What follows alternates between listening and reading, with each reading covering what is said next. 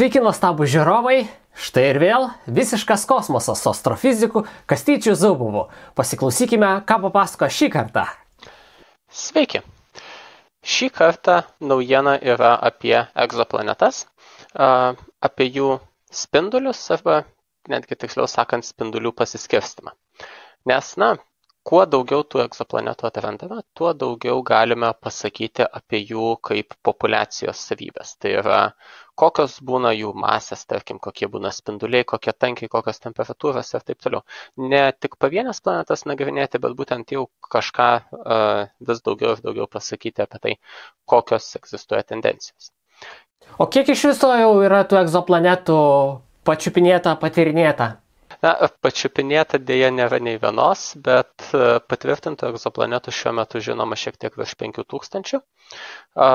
Dar yra bent antra tiek kandidačių, tai yra tokių, kur na, beveik nebejojama, kad ten egzoplaneta, bet dar visgi reikėtų papildomų stebėjimų patvirtinti, kad tikrai ne koks nors um, pašalinis efektas. Uh, tai va, tai um, tarp tų egzoplanetų jau uh, kuris laikas pastebėta tokia tendencija vadinama spindulio tarpo.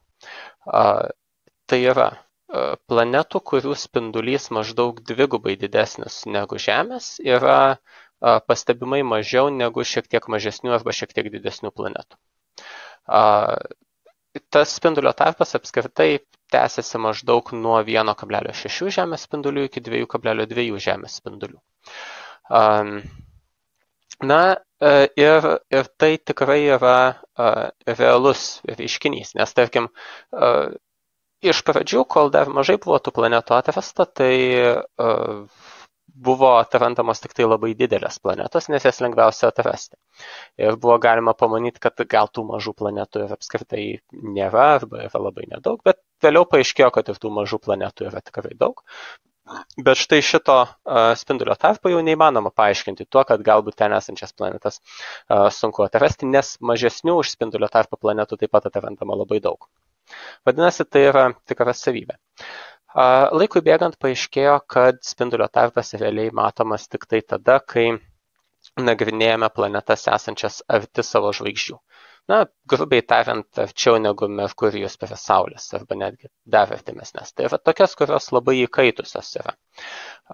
O tolstant nuo žvaigždės, jeigu paimam tik tai planetų populiaciją, kuri, pavyzdžiui, panašiu atstumu kaip Žemė nuo Saulės, tai ten to spindulio tarpo nematyti. Netrukus buvo sugalvotas ir paaiškinimas, kodėl taip gali būti, kuris paaiškina tiek patį spindulio tarpo egzistavimą, tiek, tiek tą faktą, kad jis matomas tik tai artimuose žvaigždėms planetose.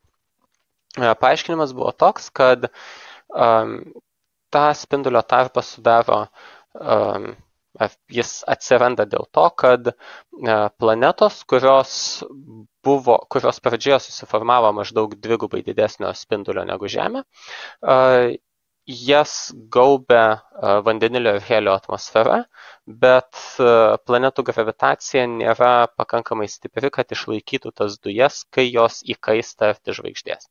Taigi planeta susiformuoja, atmigruoja arti žvaigždės, atmosfera įkaista, išgaruoja ir dėl to planetos matomas spindulys sumažėja, nes ta buvusi stora atmosfera tiesiog pranyksta ir lieka gerokai mažesnis solinis brandulys. Na, paaiškinimas atrodo paprastas ir aiškus, bet iš tiesų jis nėra teisingas. Nes problema čia uh, kelia vandeninės planetos. Esmė tokia, kad jeigu planeta formuojasi toli nuo žvaigždės, tai greičiausiai į ją pateks daug vandens ledo nes išoriniuose protoplanetinio disko regionuose vandens ledo pilna, ką matome ir Saulės sistemoje, nes, na, Jupiterio ir Saturno sudėtyje gal to vandens nėra labai daug, bet jų palidovai, tai vandens ledo tenai pilna yra. Ten net ir skysto vandens po, po paviršiniuose vandenynuose yra daugiau negu, tarkim, visoje Žemėje. Europoje? Taip, tarkim, Europoje, nors patys palidovai yra daug mažesni už, uh, už Žemę o dar ir tas e, ledos, ledo pluta yra dar didžiulė. Tai va, tai tokios planetos, jos jeigu atmigruotų prie uh, arti prie žvaigždės, tai, uh, tai tada uh, vanduo tenai turėtų ledas ištirpti, vanduo imti garuoti ir kaip tik turėtų susiformuoti vandens garų atmosfera, o vandens garus išlaikyti yra daug lengviau negu vandenilio ir helio, nes vandens garų molekulės yra daug sunkesnės negu vandenilio ir helio molekulės. Vadinasi, tos planetos turėtų išlaikyti atmosferą ir užpildyti tą spindulio tarpą. Ir skaičiuojant pagal tai, ką mes suprantame apie, apie planetų na, apie cheminių elementų ir pagrindinių molekulių pasiskirstimą, jų gausas protoplanetiniuose diskuose ir taip toliau, tai tų vandeninių planetų turėtų būti pakankamai, kad spindulio tarpo nesimatytų. Tai klausimas, kaip šitą paaiškinti. Ir dabar vat, sugalvotas naujas paaiškinimas, tiksliau, mokslininkai nusprendė va, tą uh, vandeninių planetų evoliuciją priartėjus prie žvaigždės išnagrinėti nuodugniai ir išsiaiškino, kad uh, kad jos ne tik, kad nekenkia tam spindulio tarpo paaiškinimui, bet netgi e, jį padaro e, geresnį. Ir esmė čia yra tokia, kad tos planetos, kurios turi daug vandens ledo, na tai kol jos yra toli ir kol jas sudaro daugiausiai vandens ledas, tai kai kurios iš jų apskritai neturi atmosferos, nes vandenilio ir helio jos galbūt tiesiog nesugebėjo išlaikyti dar ir formavimosi metu. Taigi, jos neturi atmosferos, o atmigravusios arti žvaigždės jos kaip tik ima garuoti ir apsigaubia atmosfera, taigi jų spindulys netgi padidėja. Vadinasi, tos vandeninės, vandeningos planetos atmigravusios arti žvaigždės, jos tampa didesnės ir jos numigruoja tame spindulių pasiskirstime, jos numigruoja į tą didesnio spindulio pusę. Taigi gaunam tokį atskirimą, kad uh, mažesnė spindulio tarpo pusė, tai tos planetas, kurių spindulys yra 1,6 Žemės spindulio arba mažiau, uh, ja, tą sudaro planetos, kurios ir formavosi greičiausiai arti žvaigždės ir niekada jų sudėtyje nebuvo daug vandens. Tuo tarpu planetos į didesnėje pusę nuo spindulio tarpo, 2,2 Žemės spindulio ir daugiau, jas sudaro planetos, kurios susiformavo toli, atmigravo arti žvaigždės, apsigaubė garų atmosferą ir dėl to padidėjo. Ir šitas, šitas modelis taip pat paaiškina dar vieną planetų spindulių pasiskirstimo savybę, kuri kartais vadinama yra spindulio šlaitu ta savybė yra tokia, kad va, tarp 2,2 ir maždaug 3 Žemės spindulių planetų yra gana daug, o virš 3 Žemės spindulių jų ima staigiai mažėti.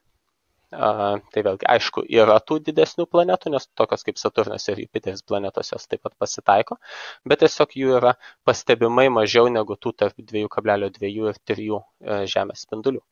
Ir būtent tas e, toks modelis, pagal kurį planetos pradžioje buvusios dviejų Žemės spindulių ir padidėjusios E, užpildo šitą regioną, kaip tik gerai ir paaiškina tai, kodėl tokių planetų atrodo, atrodytų yra gana daug. Tai va, toksai modelinis visiškai paaiškinimas jau kurį laiką stebimos, stebimo reiškinio, kuris, na, jis iš esmės padės geriau suprasti ir kaip Saulės sistema formavosi, nors mes neturim tokių planetų du kartus didesnio spindulio už Žemę, bet, bet vis tiek pats faktas, kaip, kaip skirtingos planetos gali formuotis, į kurias patenka vandens ledo, daug į kurias nepatenka, tai tas yra naudinga ir siekiant suprasti Saulės sistemos formavimos istoriją. Taip pat jis padės geriau atsirinkti, kurias planetas verta e, stebėti, ieškant, pavyzdžiui, gyvybės pėdsakų, nes ne, tai padės, e, padeda suprasti, kuriuose planetose daugiau šansų rasti daug vandens. Tai būtų būtent tos planetos, kurios yra į didesnėje pusę nuo spindulio tarpo, o ne į mažesnėje pusę. E, kaip įsivaizduoti tą vandens garų atmosferą? Ar čia tas pats kaip pas mus Žemėje, ar ten turėtų nuolat lietus lyti, debesis visą laiką dengia ir Saulė net niekada nepraši, nepasiekia paviršiaus? A, na, Žemėje tų vandens garų, kai būna, na, tarkim, po lietaus ten garuoja balos ar kas nors tokio, tai čia yra vandens garai ištirpę mūsų atmosferoje. Vis tiek atmosferos pagrindinės sudėdamosios dalis yra azotas ir deguonis ir tie vandens garai sudaro labai nedidelę dalį. Um, tos planetos su vandens garų atmosfera, tai ten yra grini vandens garai. Na, arba galbūt sumišę su to pačiu vandeniliu, heliu, gal dar su kokiais kitais elementais ar molekulėm, bet didžioji dalis yra būtent vandens garai. Uh, tai yra, aišku, karštos planetos, na, faktiškai jų paviršius, jeigu toks ir yra, tai padengtas yra verdančių vandenynų, kuris nuolat burbuliuoja, konkuliuoja ir iš jo veržiasi garai, kurie papildo tą atmosferą. Na, tie garai paskui gali kondensuotis ir kaip tu ir sakai, greičiausiai ten ir nuolatinės liūtis pila ir panašiai. Galbūt net ir tokio, tokios sąlygos yra, kad nelabai atskirsi, kur ten tas vandenynas, kur atmosfera. Um, tai yra, na, gali būti slėgis pakankamai aukštas, kad vanduo jau pereina į tą būseną, kur skystis ir e, dujos sumišia vienas su kitu. Bet atmosferos viršutiniai daly, taip, na, tiesiog daug vandens garų matoma, debesys nebūtinai egzistuoja, nes šiaip debesų formavimuisi reikia um, kokiu nors dalelių, ant kurių galėtų kondensuotis uh, kondensuotis medžiaga, tai jeigu tokių dalelių nėra ar nelabai yra, tai debesis nebūtinai formuojasi. Tos dalelės čia iš e, ugnikalnių, pavyzdžiui, pelenai kokie išspjauti? O, taip, vienas iš variantų galėtų būti iš ugnikalnių pelenai, bet jeigu planeta yra vandeninė, tai nelabai ten ugnikalnių, kurie spjaudosi, būtų, nes įsivaizduokim, planetą dengia ne toks vandeninas kaip Žemėje, kur yra na, daugiausiai 11 km, bet visur bent keliolika kilometrų gylio vandenyno, tai ugnikalniai, jeigu ir veržiasi, tai kažkur giliai tame vandenyje. O kaip sakai, tas vandenynas verda, tai čia e, yra taip ir nustatyta, kad ten yra karšta ir ten tokia temperatūra e, nuo žvaigždės e, užkaista? Na, taip mes kalbame kaip minėjau apie planetas kurios yra labai arti savo žvaigždžių ir jų tokios vidutinės temperatūros ar pusiausvėros temperatūros yra tikrai aukštesnės negu vandens virimo temperatūra. Bent jau normaliomis mums įprastomis žemės sąlygomis. Aišku, prie aukštesnio slėgio vanduo aukštesnėje temperatūroje verda, bet na, bet, bet vis tiek ir tas slėgis gali būti tikrai, uh, tikrai labai didelis. Uh, ta prasme, vanduo net ir uh, šimtą kartų aukštesniam slėgėje, kas jau yra uh, beveik ta kritinė riba, uh, kai skystis ir dujos uh, tampa vienu kažkokiu dalyku vientisą fazę. Tai net ir prie, tokios, prie tokio aukšto slėgio vanduo verda kažkur 350-400 laipsnių temperatūroje. Na tai 350-400 laipsnių tikrai yra galima pasiekti temperatūra tose planetose. O verda paviršius, ar dugnas atvėsęs, vėsesnis vanduo, ar kaip ten galėtų būti? Geras klausimas. Šito Šito atsakyti negaliu ir nežinau, ar kas nors labai tiksliai žino, kokia ten to vandenino struktūra. Na, turint omeny, kad e, vanduo kaisdamas visgi plečiasi tose temperatūrose, čia nekalbam apie e, labai artimą ledui būseną, tai greičiausiai giliau yra, e, giliau yra vėsiau ir plus vėlgi dar didesnis slėgis, tai tenai, tenai gali būti jau skista būsena. Aš galvoju, ar ten galėtų kas nors plaukioti. E, kaip tu galvoji, čia, sakyčiau, problema tame, kad jeigu reikia deguonės tam padarui, tai jis iškyla ir įkvėpia oro, bet e, ir to pačiu išverda. Nu ir e, oro įkvėpia, degonės tai ten nėra palaida. Aha. Bet kitas dalykas, na, vanduo, na, tai deguonės atomas ten yra, tai deguoniui atsirasti ypač karštame vandenyje neturėtų būti labai sudėtinga. Ta prasme, biocheminės reakcijos arba nebūtinai biocheminės, tiesiog šiluminės reakcijos visokios, kad ir to vandenino dugne galbūt ir gali pagaminti degonės. Bet iš kitos pusės kvepavimas deguonimi visiškai nėra būtina gyvybei savybė. Žemė irgi pilna gyvybės, kuriai to degonės neveikia, kuris kuriai deguonis net ir žalingas gali būti. Taip kad kas nors plaukoti ten greičiausiai gali. Vėlgi, Žemėje yra ekstremofilų, kurie tikrai labai aukštose temperatūrose išgyvena praktiškai verdančiame vandenyje. Um, tai gali ir tenai tokiuose planetose kas nors būti. Bet aišku, čia jau visiškos spekulacijos yra. Ar aš gerai suprantu, kad e, didesnė temperatūra tai yra daugiau energijos ir e, tas energijos kiekis leidžia būtent ir gyvybei egzistuoti. Nes jeigu Europoje, kur yra šalta, ledas, e, e galbūt prie tų geoterminių versmių karštųjų kažkas gali būti, ne, bet ten, kur ledas ar labai šalta, mažai energijos ir mažai ir tų organizmų galėtų būti, ne? Greičiausiai taip. Gyvybė kitokiems panašiems sudėtingiems cheminiams procesams dažniausiai reikia e, energijų skirtumo, na, šilumos skirtumo kokio nors. E, tai Žemėje, tarkim, tas faktas, kad iš Saulės nuolat gauname energijos, e, leidžia gyvybė egzistuoti, e, bet esmė, na, ir tas energijų skirtumas būtent ir Europos vandenyne tame poledinėme irgi taip gali būti, kad tas, tas faktas, kad turim karštas versmes su aplinkui šaltą vandenyną, jis gali skatinti įvairias cheminės reakcijas. Tai kas nors panašaus gali nutikti ir tų tolimų planetų vandenynuose. O kaip sakai, ten e, tikėtina, kad dengia viską vanduo, mhm. tai tokių kaip salų, kažkokių vulkaninių ar dar kažko e, neturėtų būti, ne? Na, manau, kad tai labai menkai tikėtina, jeigu turi visur keliolikos kilometrų storio vandens e, sluoksnį, tai tiesiog iškilti tokio lygio kalnui, ugnikalniui, e, na, manau, manau, kad tiesiog nelabai įmanoma, nes ne, tas pats vandenynas jį nuardytų e, greičiau, negu jis spėtų užaukti tiek, kad iškiltų į paviršių. Kaip manai, ar ateityje žmonija kada nors tyrinės tuos pasaulius, kaip minėjau, pačiupinės, žinai, su zondais kažkokiais povandeniniais aparatais? Labai tikiuosi, kad kada nors tai bus, bet, na, ne per artimiausią šimtmetį, taip kad mes neišgyvensime kito, bet labai tikiuosi, kad žmonija išgyvens.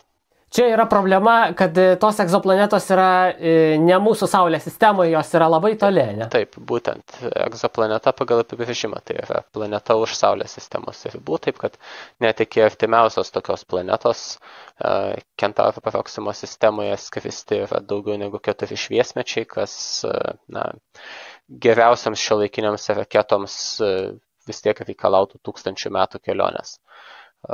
Taip kad ir net jeigu super ką nors pagreitinsim, pagerinsim uh, savo technologijose, tai be fundamentalaus kažkokio fizikinio proveržio, tai vis tiek kelionės iki kitų planetų už, m, bus skaičiuojamos metais ir dešimtmečiais, arba šimtmečiais netgi. Uh, nes, na, Kentauro Proxima tai tik tai artimiausia Saulės žvaigždė, o, uh, tarkim, dauguma egzoplanetų žinomų, jos yra šimtų šviesmečių atstumais nuo mūsų arba dar didesniais. O kaip manai, va tokį sugalvojau situaciją, kad e, dvi žvaigždės e, kažkaip e, viena su kita prasilenktų ir e, suveltų tas visas orbitas ir kuri nors iš tų egzoplanetų e, būtų nusviesta ir atskrietų va link Saulės sistemos. E, tai jį jau būtų suledėjusi, tas vanduo būtų, e, be jokios abejonės jis nevirto, ne? E, taip, tas vanduo aišku būtų suledėjęs, na, šiaip toksai scenarius. Iš principo scenarius, kai pro šalį lekiančios žvaigždės gravitacija atplėšia planetas nuo kitos žvaigždės, tai yra įmanomas. Greičiausiai jis daug dažnesnis yra prie labai jaunų žvaigždžių, kurios dar savo gimtosiuose spiečiuose egzistuoja nes tada tiesiog didesnė žvaigždžių koncentracija dažnesni yra artimi jų prasilenkimai.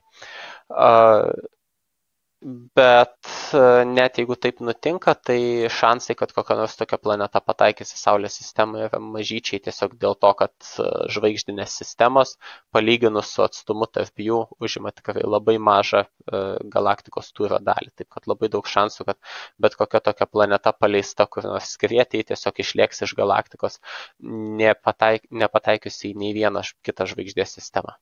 Ir jos likimas toks ir būtų, kad e, viskas užledėtų, šaltų, e, bet e, galbūt apačioj liktų kažkoks skysto vandens sluoksnis prie brandolio arčiau kietosios dalies, ne? Kaž, kuriam laikui liktų, bet po truputį vis tiek užšaltų ir užšaltų, nes e, energija į aplinką prarandama, energijos šaltinio nėra, nebent e, radioaktyvių elementų skilimas brandulyje, bet radioaktyvių elementų skilimas jis irgi laikui bėgant pasibaigia, nes tie radioaktyvūs elementai tiesiog pasibaigia.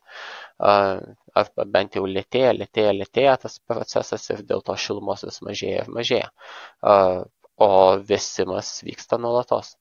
O ar gali tai būti, va, kad ta e, susidurtų dar su kitu dangaus kūnu ir tą ledą e, išdaužytų į gabalus ir tada va, atskristų pas mus jau kaip kometos gabalas, žinai, kometa ledinė? Įmanoma tai kaip ir viskas, bet e, klausimas kokia tikimybė. Va čia kaip prieš jau septynerius metus buvo užfiksuotas pirmasis tarpžvaigždinis objektas Umuamua. Um, tai šiuo metu manoma, kad tai buvo būtent ledo gabalas, e, galbūt atplėštas kokio nors katastrofiško susidūrimo metu kitoje planetinėje sistemoje, bet taip netikėtai pataikęs į e, mūsų Saulės sistemą. Bet e, vėlgi, kiek, kiek žinau, labiau tikėtina laikoma, kad tenai net ne vandens ledas, o gal amoniako ledas ar kas nors tokio. Kągi, ačiū tau, Kastyti, tikrai labai įdomu įsivaizduoti ir e, tie scenarijai tokie stulbinantis, bet, kaip sakai, įmanomi. Įmanomi, nes kosmosas didelis, jame įmanoma tikrai labai daug visokių dalykų. Bet kaip sakau, kokia to tikimybė ir e, kiek šansų, kad mes tą pamatysime, arba juo labiau, kad į mus pataikys koks nors toksai per šalį lekiantis daiktas. Ačiū tau, Kastyti, ačiū žiūrovai, kad žiūrite, e, remkite mus, palaikykite ir susitiksime už savaitės. Ačiū, kad klausote. Iki.